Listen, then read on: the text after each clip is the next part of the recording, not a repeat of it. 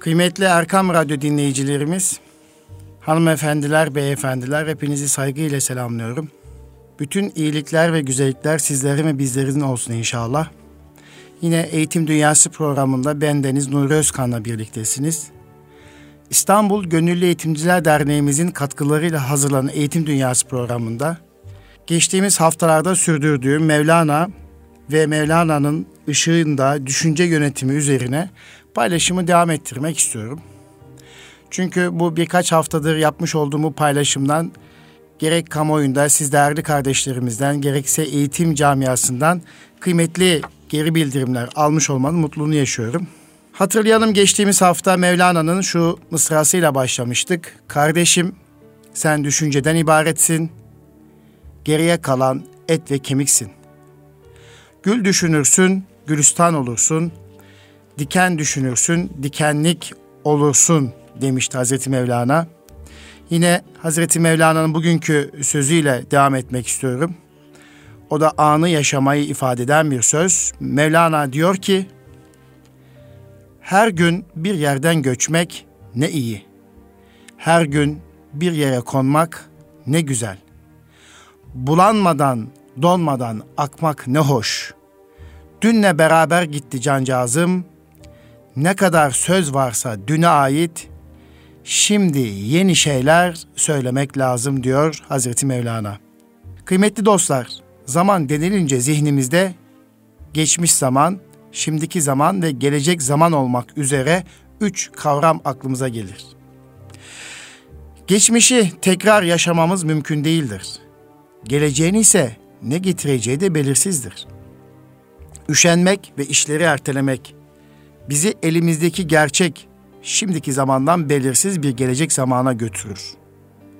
Dolayısıyla işlerimizi yerinde ve zamanda yapmaya çalışmalıyız. İşte Hazreti Mevlana şimdi yeni şeyler söylemek lazım derken yaşadığımız anın en iyi şekilde değerlendirilmesine dikkat çekiyor. Aynı zamanda geçmişin üzüntülerinden, sıkıntılarının bize bir faydası olmadığı için içinde yaşadığımız zamanın kıymetini bilmeye davetiye çıkarıyor ve diyor ki içinde bulunduğun anın kıymetini bil. Bizler de Mevlana Hazretlerinin bu öğüdüne kulak verip içinde bulunduğumuz zamanın kıymetini, değerini bilip zamanımızı boşa harcamamak için elimizden gelen gayreti gösterelim. Çünkü giden zamanı tekrar yaşamak, geri getirmek mümkün değil. Öyleyse her an yeni işler, yeni şeyler söyleyerek hayat yolunda yürümek esas olmalıdır. Bir adam insanların gelip geçtiği bir yolun kenarına diken ekmişti. Dikenler büyüdükçe yoldan gelip geçenler rahatsız olmaya başladılar. Dikenleri sökmesi için adamı birkaç kez uyardılar. Fakat bu sözler adamın bir kulağından giriyor, öbür kulağından çıkıyordu. Dikenleri sökmedi. Bu arada dikenler iyice büyümüş, yoldan geçiş iyice zorlaşmıştı. Artık yapacak bir şeyi olmayan halk adamı vali beye şikayet etti. Vali adama dikenleri hemen sökmesini söyledi. Valiye derhal sökeceğini söylediği halde sözünü yine tutmadı. Dikenler de büyümeye devam ediyordu. Nihayet vali onu son kez uyardı. Bak evladım, bu dikenleri hemen sök. Yarın bir gün sökülemeyecek kadar kök salarlar toprağa. Bugünün işini yarına bırakma. Dikenler her geçen gün güçlenip büyüyor. Sen ise güç kaybediyorsun. Dikenler gençleş, gençleştikçe sen ihtiyarlıyorsun. Her işi zamanda yapmanın sayılamayacak kadar çok faydası vardır dedi. Zamana dair Mevlana bu alemde huzura ermenin yolunun geçmiş ve gelecek düşüncesinden kurtulmakla olacağını söyleyerek Mevlana bunu şöyle ifade ediyor. İnsan duygu ve düşüncelerle düğümlenmiş gibidir. Ne zaman kişi geçmiş ve gelecek düşüncesinden kurtulursa o zaman bütün düğümler çözülür gider. Kişi de bu alemde huzura erer. Geçmiş zamanın hasretini çekme. yapılan olup biten işlere üzülme. Ancak böyle yaparsan sufi olursun. Geçmişin adını bile anmazsın. Sen artık vaktin evladısın. Gençsin, ihtiyarsın, içinde bulunduğun zamanı kaybetmezsin. Çok şeylere gebe olan cihanın doğurduğu hadiselerden korkma. Başına ne gelirse madem ki o devamlı değildir, korkma. Bu aziz ömrünün bir anını bile ganimet, hakkın bir lütfu bil de geçmişi düşünme. Gelecekten de sakın korkma. Kıymetli Erkam Radyo dinleyicilerimiz, en önemli zaman şimdiki zaman. Anı yaşamaktır, anda olduğumuz yerdir. Kaçırdığınız ve kaçırmakta olduğumuz fırsatlara veya yaptığınız ve yaptığımız hatalara üzülmek üzere hiç bizimize bir şey kazandırmayacağını biliyoruz. Yaşananlar geçmişte kaldı. Akıllı insanlar geçmişe üzülmek veya geçmişe özlem duymak yerine geçmişten ders alır ve gelecek için plan yapar. Mevlana Hazretleri der ki, vakit keskin kılıç gibidir, ömrü kesiyor. O seni kesmeden evvel sen onu kes. Yalnızca geleceği düşünerek yaşamak da doğru olmaz. Geleceği düşünerek endişelenmek ve kaygılanmak insana bir şey kazandırmaz. Aynı şekilde işleri veya mutlulukları geleceğe ertelemek, içinde bulunduğunuz anı yaşamamızı engeller. Bu yüzden yaşadığımız anın tadını alma, almak için elimizden gelen gayreti göstermeliyiz. Ve kıymetli dostlar, en önemli zaman şimdiki zamandır. En önemli yer şimdi bulunduğumuz yerdir. En önemli kişi şu an iletişimde bulunduğumuz kişidir. Kıymetli dostlar, geçmişi bırakıp anı yaşamak ve geleceğe yapılandırmak için eğitimcilere de güzel bir mesaj vardır. Gerek anne babalar ve gerekse eğitimciler, öğrencilerimizin veya içinde beraber bulunduğumuz bireylerin geçmişe dönük hatalarından dolayı yapmamalıydın, neden yaptın gibi sorgulamak yerine veya yapmamalıydın öğüdünü vermek yerine aslında ana ve geleceğe yapılandırmak adına şimdi ne yapmayı düşünüyorsun? Veya bundan sonra neleri yapabilirsin? gibi sorular sormak suretiyle geçmişle meşgul olmak ve geçmişi sürekli eleştirmek yerine ana veya geleceğe yapılandırmak esas olmalıdır. Şimdi ne yapabilirsin? Şimdi ne yapmayı düşünüyorsun? Veya bundan sonra neleri farklı yaparsan bir daha bu durumu yaşamazsın gibi sorularla geçmişten çıkıp hep geleceğe yapılandırmak lazım. Çünkü keşme, keşke demenin bir anlamının olmadığını biliyoruz artık. Geçmişi tekrar yaşamamız mümkün değildir. Geleceğin ise ne getireceği de belirsizdir. Bu yüzden sevdiğimiz insanlara ve özellikle çocuklarımıza yeterli vakit ayırmamız ve onlarla birlikte olduğumuz anları dolu dolu yaşamamız önemlidir. Çocuklar anne babaları kendileriyle ilgilendiği takdirde kendilerini de güvende hisseder ve hayata daha iyi hazırlanırlar. İşlerinin yoğunluğu veya başka öncelikler yüzünden çocuğu ile birlikte olmayı erteleyen bir baba çocuğuna ihtiyacı olan ilgiyi, sevgiyi ve şefkati gösteremez. Bilinçaltı geçmiş veya gelecek diye bir şey bilmez kıymetli dostlar. Hep şimdiki zamanda çalışır. Bu yüzden iyileşmenin, başarılı ve mutlu olmanın, keyif aldığımız bir işe girmenin gelecekte olacağını düşünürsek gerçekleşmesi uzun zaman alacaktır. Yapmamız gereken ulaşmak istediğimiz durumu gerçekleşmiş gibi zihnimizde canlandırmaktır. Yani bilinç dışı zihinde canlandırma yapmaktır. Bilinç dışı zihin hayal ile gerçeği ayırt edemez. Bazı insanlar hep geçmişte yaşar. Bunlar geçmişte yaşanılan negatif olaylar hatırladıklarında bilinçaltı bunları şimdiki zamandaki kişiye tekrar yaşatır.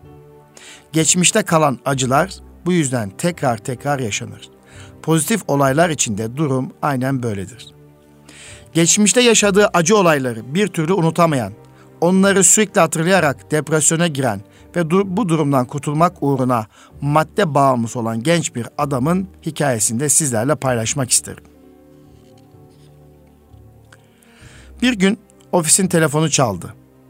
Telefondaki genç adam, "Hocam, ben madde bağımlısıyım. Sizin kitaplarınızı okudum ve bana yardım edeceğinizi umuyorum." diyordu. Onu ofisime davet eder etmez geldi. Çok temiz kalpli ve çok kitap okuyan biriydi. Ancak çok kötü bir ortamda büyümüştü. Arkadaşlarının bir kısmı kendisi gibi madde bağımlısıydı. Diğer bir kısmını ise başı poliste dertteydi. Başına gelen olayları anlattığında çok şaşırmıştım. Hiç kimsenin kolay kolay dayanamayacağı acılar içinde büyümüştü. Sürekli geçmişte yaşıyor, geçmişi düşündükçe acısı onu yıpratıyordu.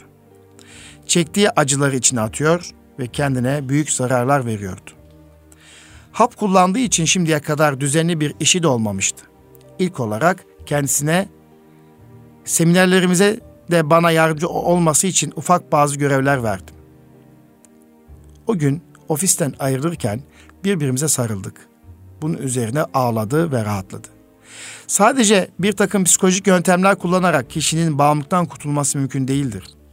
Ancak kişiye değer verirseniz, ona değerli bir insan olduğunu hissettirirseniz, sevginizi esirgemezseniz güzel sonuçlar alabilirsiniz. O gence sevgi dolu bir bakış ve yaptığımız samimi konuşma cesaret vermişti besbelli. Onun kalbinde tüm bu çalışmalar umut dolu yeşerdi. Başta Mevlana olmak üzere tasavvuf ehli insanların kitaplarını okumaya ve onların yolunda ilerlemeye başladı. Zaman içinde kendine güveni arttı. Daha sonra bir adım daha attı ve kardeşiyle birlikte bir iş kurdu. Artık madde bağımlılığından kurtulduğunu söylüyor, geçmişte yaşamıyor, şimdiki zamanın değerini biliyor ve geleceğe güvenle bakıyor. Ne güzel söylemişti Hazreti Mevlana. Sevgi acıları tatlılaştırır. Sevgiden tortulu, bulanık sular, arı duru bir hale gelir. Sevgiden dertler şifa bulur. Sevgiden ölü dirilir, sevgiden padişahlar kul olur. Bir senenin kıymetini anlayabilmek için sınıfta kalan bir öğrenciye sormak gerekir. Bir ayın kıymetini anlayabilmek için ise piramütre bir bebeği dünyaya getiren anneye sormak gerekir. Bir haftanın kıymetini anlayabilmek için haftalık bir derginin editörüne sormak gerekir. Bir dakikanın kıymetini anlayabilmek için uçağı henüz kaçırmış, otobüsü henüz kaçırmış bir kişiye sormak gerekir. Bir saniyenin kıymetini anlayabilmek için bir kazayı kıl payı atlatmış bir kişiye sormak gerekir. Bir salisenin kıymetini anlayabilmek için ise olimpiyatlarda gümüş madalya kazanan kişiye sormak gerekir. Bir gün bir öğretmen öğrencilerine şöyle der. Hadi küçük bir sınav yapalım. Sonra öğretmen masanın üzerine kocaman bir kavanoz koyar. Bir torbada bir torbadan irice kaya parçaları çıkarmış, dikkatle üst üste koyarak kavanozun içine yerleştirmişti. Kavanozda taş parçası için yer kalmayınca sormuştu. Kavanoz doldu mu? Öğrenciler, evet doldu demişler. Öğretmen, demek doldu ha diyerek eğilip bir kova küçük çakıl taşı çıkartmış. Kavanozun tepesine dökmüş. Kavanozu eline alıp sallamış. Küçük parçalar büyük taşların sağına soluna yerleşmişler. Öğretmen yeniden sormuş öğrencilerine. Kavanoz doldu mu? Öğrenciler düşünerek hayır tam da dolmuş sayılmaz galiba demişler. Aferin demiş zaman kullanım hocası. Masanın altından bu kez de bir kova dolusu kum çıkarmış. Kumu kaya parçaları ve küçük parçaların arasındaki bölgeler tümüyle doluncaya kadar dökmüş ve sormuş yeniden. Kavanoz doldu mu? Hayır, dolmadı diye bağırmış öğrenciler. Yine aferin demiş hoca. Bir sürahi su çıkarıp kavanozun içine dökmeye başlamış. Sormuş öğrencilerine. Bu gördüklerinizden nasıl bir ders çıkardınız? Bir öğrenci hemen fırlamış.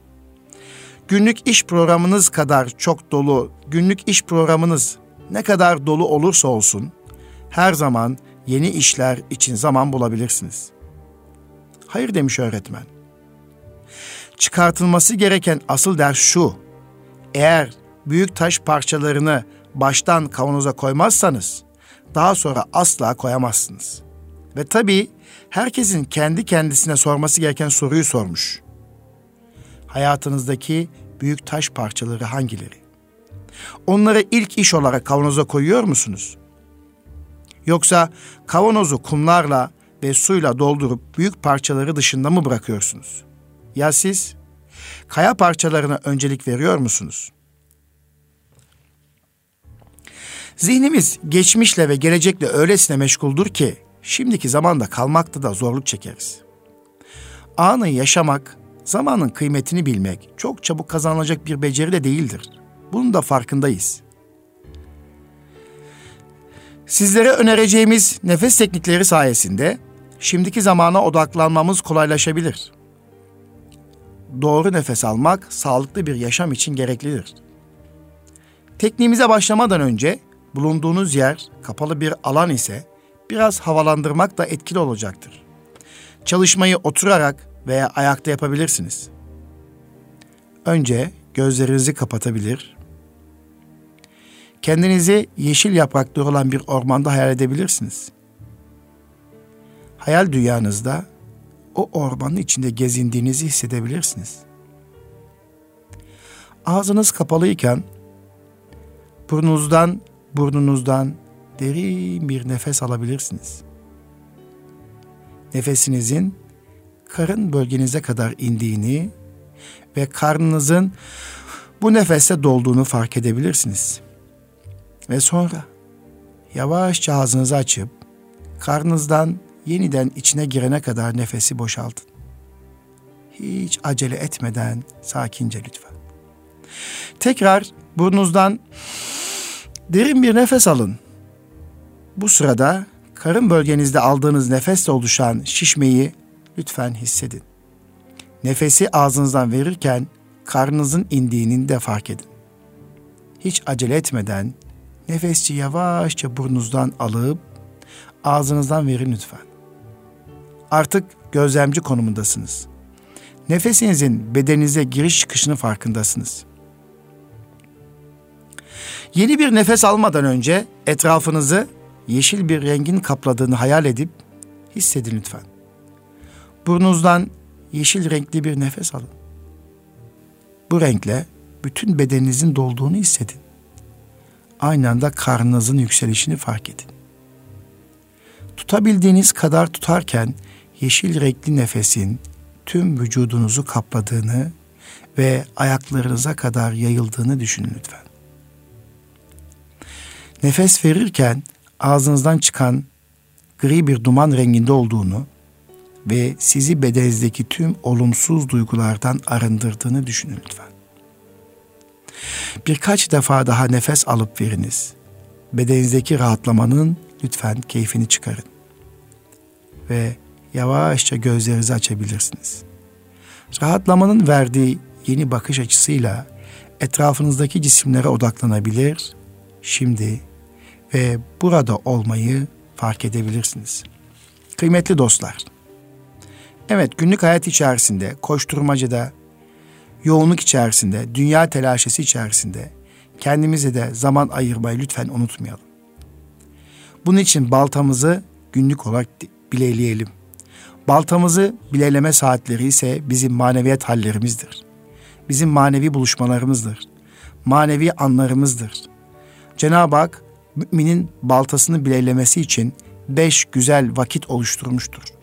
Bu vakitlerde de baltayı bileylemeyi, ruhumuzu dinlendirmeyi ve huzura kavuşmayı da lütfen ihmal etmeyelim.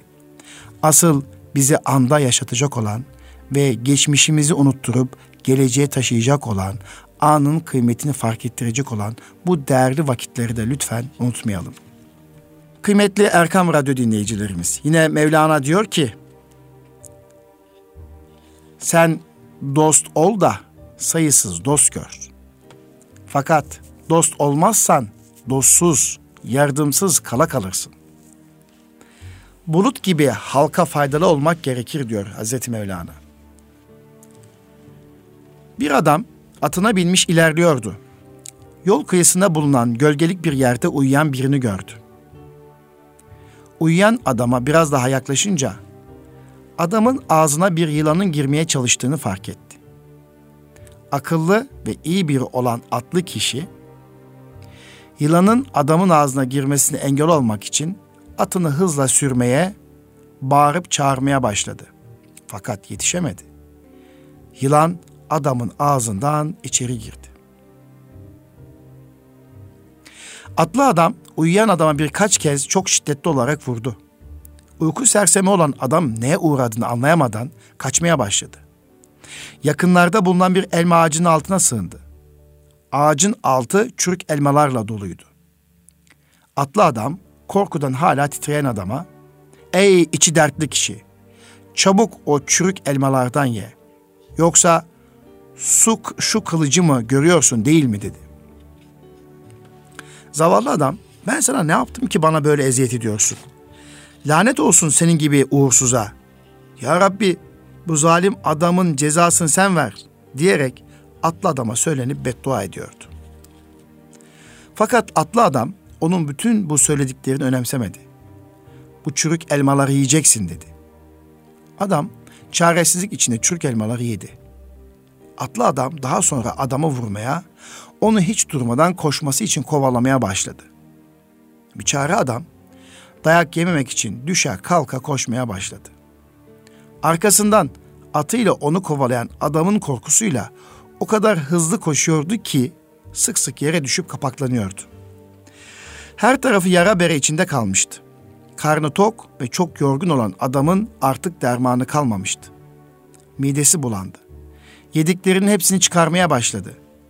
Kusma esnasında yılan da ağzından dışarı çıktı. Yılanı görünce kendisini kovalayan atlının düşmanı olmadığını anlayarak bütün yaralarını, yorgunluğunu unuttu ve atlı adamın önünde yere kapandı. Sana söylediklerim ve hakkındaki kötü düşüncelerim için beni bağışla efendim. Allah'a şükürler olsun ki bana rastlamışsın. Ölü bir adama yeniden hayatını bağışladın. Halbuki benim akılsız başım senin için ne kadar kötü düşünmüştü. Ama bana yaptıklarının nedenini söyleseydin ben de o sözleri etmemiş olurdum dedi. Akıllı kişi eğer sana söyleseydim korkudan ödüm patlardı. İçinde bir yılan olduğunu bilseydin o çürük elmaları yiyemezdin. Korkudan koşamazdın. Böyle olduğu için de kusup o yılanın dışarı çıkmasını sağlayamazdın. İşte bu yüzden sana yaptıklarımın nedenini söyleyemezdim dedi. Yılandan kurtulan adam dua etmeye devam ediyordu. Allah bu iyiliğinin karşılığını versin.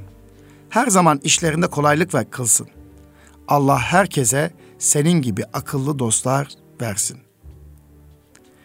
İnsan olmanın gereği diğer insanlara da faydalı ve yardımcı olmaktır. Sadece başkalarına zararı olmayan davranışlarda bulunmak yeterli değildir.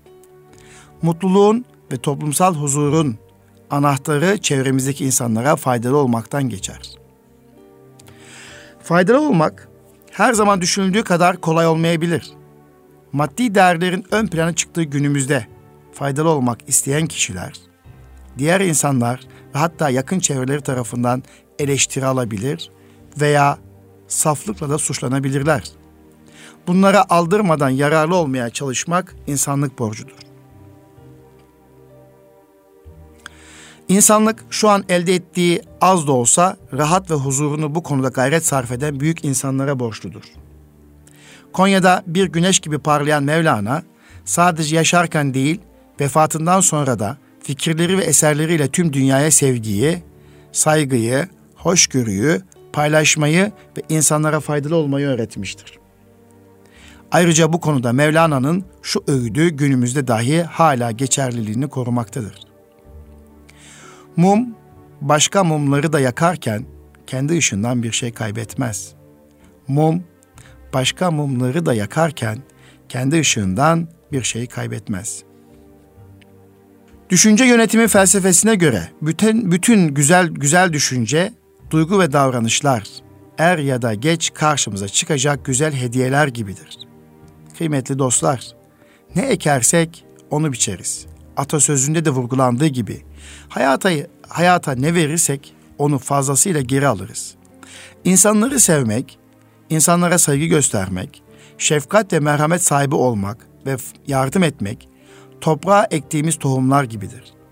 Bunlar çok hızlı ve güzel meyveler verir. Abbasi hükümdarı Harun Reşit veziriyle birlikte tepdili kıyafet dolaşırken ağaç fidesi dikmekte olan çok yaşlı bir adam görürler. Harun Reşit ihtiyara şöyle der. Ne yapıyorsun amca? Yaşlı adam, fide dikiyorum. Harun Reşit, sen çok yaşlısın amca. Bu fidelerin meyvelerinden yararlanabilecek misin? Faydalanabilecek misin? Babamın ve dedemin diktiği fidelerden ben faydalanmadım. Benim diktiklerimden de çocuklarım ve torunlarım faydalanacak der. Bu cevap Harun Reşit'in çok hoşuna gider ve vezirine bu yaşlı adama bir kese altın vermesini söyler. Altınları alan ihtiyar sevinir ve şöyle der. Bak gördün mü? Benim fidanlar şimdiden meyve vermeye başladı bile.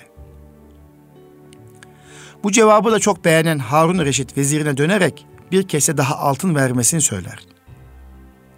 Yaşlı adam bu defa herkesin ağacın yılda bir defa meyve verirken benimkiler iki defa meyve veriyor deyince Harun Reşit vezirine döner ve şöyle der. Adama bir kese daha altın ver ve hemen buradan gidelim. Biraz daha kalırsak bu ihtiyar bizim hazineyi bitirecek. Bu hikayede yer alan, bu hikayede yer alan davranış ve düşünce tarzını irdelediğimiz zaman günümüze uzak bir anlayışla karşı karşıyayız. Bugün insanlar bir şey vermeden önce karşılığında ne alacaklarının hesabını yapmaktadır. İlişkiler bile bir alışveriş biçiminde yürümektedir. Kaz gelen yerden tavuk esir gelmez atasözüne uygun olarak gelişmektedir insanların ilişkileri. İnsanlar eşlerine ve çocuklarına dahi koşullu bir sevgiyle yaklaşmaktadır. İş dünyasında ulaşılan en son noktada kazan kazan ilkesi vardır. Burada bile karşılıklı bir menfaat ilişkisi söz konusudur. Oysa insan ilişkilerinde almadan önce vermek esas olmalıdır. Bu konuda geçmişten ve günümüzden bazı örnekleri de paylaşmak gerekir. Osmanlı zamanında ticaret yolları üzerinde bulunan hanlarda durumu iyi olmayanlar için ayrılmış bir kutu bulunurdu. Yardım etmek isteyen kişi bu kutuya para atar, ihtiyaç sahipleri de ihtiyaçları nispetinde parayı bu kutudan alırdı. Bu uygulamanın güzel olan yanı parayı veren ve alan kişinin birbirini görmemesidir. Kıymetli dostlar bunların sadaka taşları olduğunu biliyoruz. Geçtiğimiz günlerde ziyaret ettiğimiz bir okulda da bu sadaka taşlarını yaşatmak ve çocuklarımıza yardımlaşma bilincini kazandırmak amacıyla bir köşe oluşturduklarını gördüm. Ve o sadaka taşı üzerinde çocuklarımız harçlıklarını koyuyorlar ve o okul toplumu içerisinde ihtiyacı olan öğrenciler de ihtiyacı kadar oradan o bozuk paralardan yanlarına aldığını ve bunun artık okulda iki senedir uygulanmakta olduğunu okul müdürü bana anlattığında geçmişimizdeki bu sadaka taşı geleneğini yaşattıkları için de kendilerine teşekkür etmiştim. Dolayısıyla sadaka taşı e, bilincini çocuklarımıza şimdiden vermek gerekir. Yararlı ve yani faydalı olmak için kişinin çok zengin olması veya bol vakte sahip olması da gerekmez. Bazı ekmek fırınlarında askıda ekmek uygulamalarını görebilirsiniz kıymetli dostlar. İstanbul'daki birçok fırınlarda bunu gördüğümüz gibi Anadolu'daki birçok fırınlarımızda askıda ekmek uygulamasını görüyoruz. İşte üç ekmek alırsınız, birini askıda dersiniz, dört ekmek parası ödersiniz. İhtiyacı olan başka bir insan gelir, askıda iki, askıdan iki ekmek istiyorum der ve fırıncı da ona iki ekmeği verir. Ne verirsek o size, bize, hepimize bir gün döner kıymetli dostlar. Faydalı olmak için mutlaka maddi açıdan güçlü olmaya gerek yoktur. Maddiyatın yanında ve hatta birçok durumda ondan daha önemli olan şey sevgi, ilgi ve bilgidir. Sevgisini, ilgisini ve bilgisini diğer insanlarla paylaşan kişiler bir eksiklik yaşamadıkları gibi diğer insanların sevgisinden ve bilgisinden de faydalanırlar. Kısacası hayata ne verirsek onu geri alırız. Neleri düşünüyor, hangi duygular içinde bulunuyor ve ne tür davranışlar sergiliyorsak sergileyelim, bunların hepsi eninde sonunda bize geri dönecektir. Örneğin anne babasına kötü davranan bir kişi onlardan tepki görmese bile ileride kendi çocuğundan aynı karşılığımı alacaktır. Olayların yalnızca bir kısmına baktığımızda bütünü göremediğimiz için anlam veremeyebiliriz. Bunu yap bozun içindeki küçük parçalar gibi düşünürsek eğer çok anlamlı olduğunda fark edebiliriz. İlk başta yap bozun küçük parçalarının bir anlamı yoktur. Ancak tamamlandıktan sonra ortaya çıkan şekil gerçek bir anlam ifade eder. Yapmış olduğumuz her türlü iyilik bir süre sonra aynen bize dönerken yapmış olduğumuz kötü davranışların da bir gün karşımıza çıkacağını asla unutmamalıyız. İnsanlara faydalı olmaya çalışmalıyız. Yüce yaratıcımızın, yüce yaratıcımızın çok hassas bir adaleti vardır ve her insan bu adaletten nasibini alır. Güzel düşünceler ve iyilik üzerine kurulu davranışların karşılığında iyilik ve güzellikler filizlenir. Tıpkı Mevlana'nın idamı istenen bir Rum gencini himayesi altına alması üzerine gelişen olayda olduğu gibi. Hazreti Mevlana'nın himayesi altına giren genç bağışlanır, Müslüman olur, Alaaddin Siryanus olur.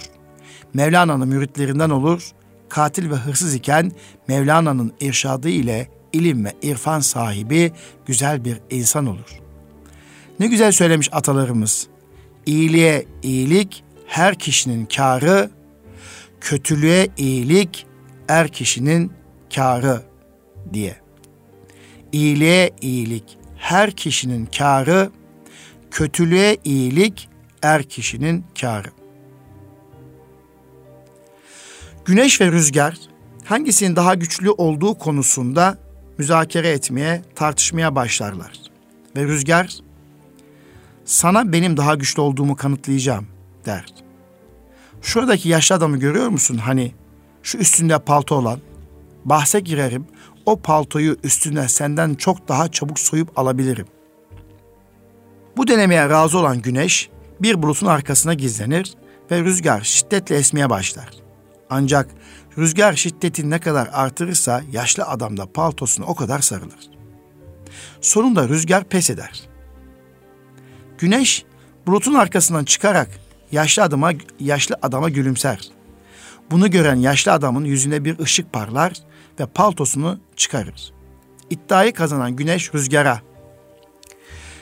Dostluk ve naziklik her zaman haşinlik ve zorbalıktan daha güçlüdür der. Başkalarına faydalı olmak, iyilik ve güzellikle muamele etmek paylaşmakla olur. Topluma faydalı olan insanlar sevilir ve sayılır. Mevlana iyilik ve güzellik konu olunca şöyle der. Ben bu çalışıp çabalama dünyasında iyi huydan daha güzel bir ehliyet görmedim. Kimde iyi huy varsa kurtulmuştur. Kimin kalbi sıçradansa, kimin kalbi sırçadansa kırılmıştır. İyilikle gelmenin şartı iyilik etmektir. Bir güzelliği bu iyiliği huzura götürmektir. Güzel ve iyi suret bil ki kötü huyla beraber olunca bir kalp akçe bile etmez diyor Mevlana. Bir gün Hazreti Musa Yüce Allah'a şöyle yalvarır. Ya Rabbi ben senin adaletini görmek istiyorum. Sen benim adaletimden emin değil misin ya Musa? Kesinlikle eminim ancak bunu bir kere de gözlerimle görmek istiyorum. O halde bulunduğun yerdeki tepenin arkasına geç ve tepenin aşağısındaki çeşmenin önünde olup bitenleri izle. O zaman benim adaletimi görmüş olursun. Hazreti Musa tepenin arkasına geçti ve çeşmenin önünde olanları izlemeye başladı. Çeşmenin önüne bir atlı geldi. Atlı atındaki tüm ağırlıkları indirdi. Su içti, ihtiyaçlarını gördü ve tekrar tüm ağırlıklarını ata yükleyerek oradan ayrıldı. Bir müddet sonra çeşmenin başına elinde testisiyle küçük bir köylü çocuk geldi. Testisine su doldururken çeşmenin kenarındaki bir kese altını gördü. Altınları aldı ve sevinerek köyüne döndü. Bir süre sonra çeşmenin başına bir ama geldi.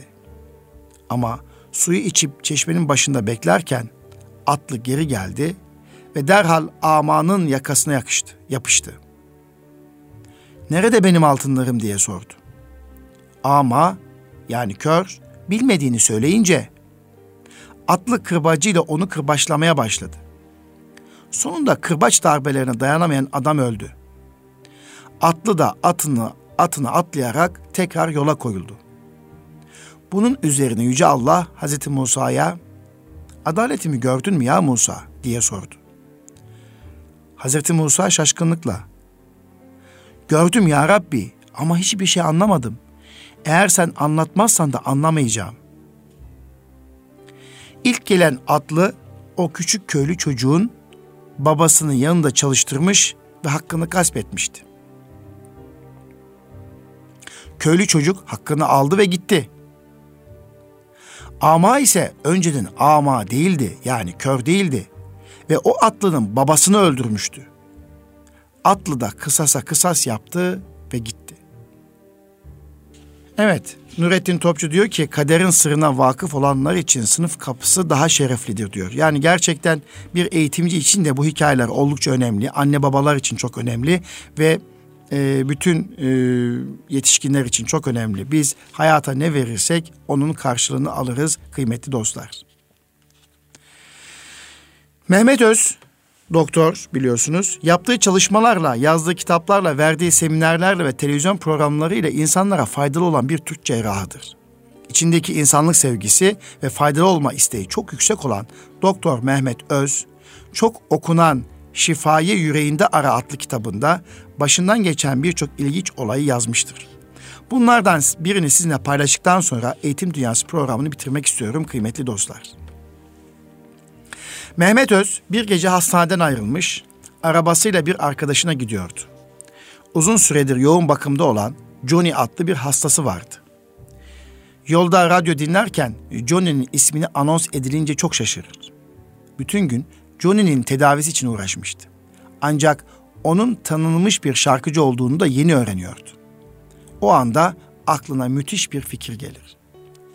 Hastaneye gidince ilk iş olarak Johnny'nin eşine yanında onun kasetlerinden olup olmadığını sorar. Mehmet Öz, Doktor Mehmet Öz, kadının çantasından çıkarıp verdiği kaseti bir kaset çalara koyar ve kulaklığı Johnny'nin kulağına takar. Uzunca bir müddet bekler ve bir müddet sonra hastanın gözlerinden yaşlar aktığını görürler. Ve bu onları büyük bir sevince boğar. Çünkü hasta tedavi sürecine artık cevap vermeye başlamıştı. Mehmet Öz bu şekilde hastanın içindeki büyük kaynaklara ulaşmış ve tıbbın çaresiz kaldığı bir yerde alternatif bir yöntem uygulayarak hastanın iyileşmesine vesile olmuştu. Bir müddet sonra tedavisi biten Johnny tamamen iyileşir. İlk konserinde Mehmet Öz en ön sırada oturuyor ve Johnny'nin gitar çalıp şarkı söylemesini büyük bir keyifle izliyordu. Sen dost ol da sayısız dost gör. Modern zaman insanının en yaygın problemlerinden biri yalnızlık. Bilgisayar başında, cep telefonunda, tabletlerin başında onlarca numara kayıtlı olan yalnız insanlar var çevremizde. Hazreti Mevlana bu dertten muzdarip günümüz insanına şu öğütlerde bulunuyor. Sen dost ol da sayısız dost gör. Fakat dost olmazsan dostsuz, yardımsız kala kalırsın hep ben diyen arkadaş olunmaz kıymetli dostlar. Dostları arayıp onların halini hatırını sormayı, gerekli bilgi almayı ister yaya olsun ister atlı her zaman ihtiyacımız var. Tatlı sözlü cahil dostun sözlerine pek kapılma. O sözler eskimiş, yıllanmış zehre benzer. Yunus Emre de der ki, gelin tanış olalım, işi kolay kılalım. Sevelim, sevilelim. Bu dünya kimseye kalmaz kıymetli dostlar. Evet telefon numarası akıllı telefonlarında ve bilgisayarlarında telefon numaraları kabarık olan birçok dostlarımızın, birçok arkadaşlarımızın, birçok insanların gerçekte aslında yalnız olduğunu biliyoruz. Böyle telefon numaraları, sosyal medya, Face takipçileri, Twitter takipçileri çok fazla olan insanların da vefat ettiği zaman cenazelerinde çok az insan olduğunu görünce de şaşırıp kalıyoruz. Kıymetli dostlar, bilgisayardaki, akıllı telefonlardaki, cep telefonlarımızdaki veya sosyal medyadaki fenomenliğimiz bizi ileriye taşımaz. Evet orada duyurularımızı yapmış olabiliriz ama oradaki insanlar bizim dostlarımızın olmadığını bilebilir, görebilir, duyabiliriz. Dolayısıyla hakiki dost, dostlarını arayan, halini hatırını soran ve onlardan destek alan ve onları ziyaret eden kişilerdir. E, Mevlana'nın söylediği gibi dostları bol olabilmesi için bizlerin de dost olması gerekir diyoruz kıymetli dostlar. Efendim İstanbul Gönüllü Eğitimciler Derneğimiz tarafından hazırlanan Eğitim Dünyası programını an itibariyle sona erdirmiş bulunmaktayım. Hazreti Mevlana'nın ışığında düşünce yönetimimiz üzerine katkı sunmaya çalışmaktayım birkaç haftadır. Bu programı da birlikte götürmenin mutluluğunu yaşadık ve size güzel bir gün diliyorum. Erkam Radyo dinleyicilerimizi saygıyla selamlıyorum. Bir sonraki Eğitim Dünyası programında tekrar buluşmak dileğiyle kalın sağlıcakla efendim. Allah'a emanet olunuz.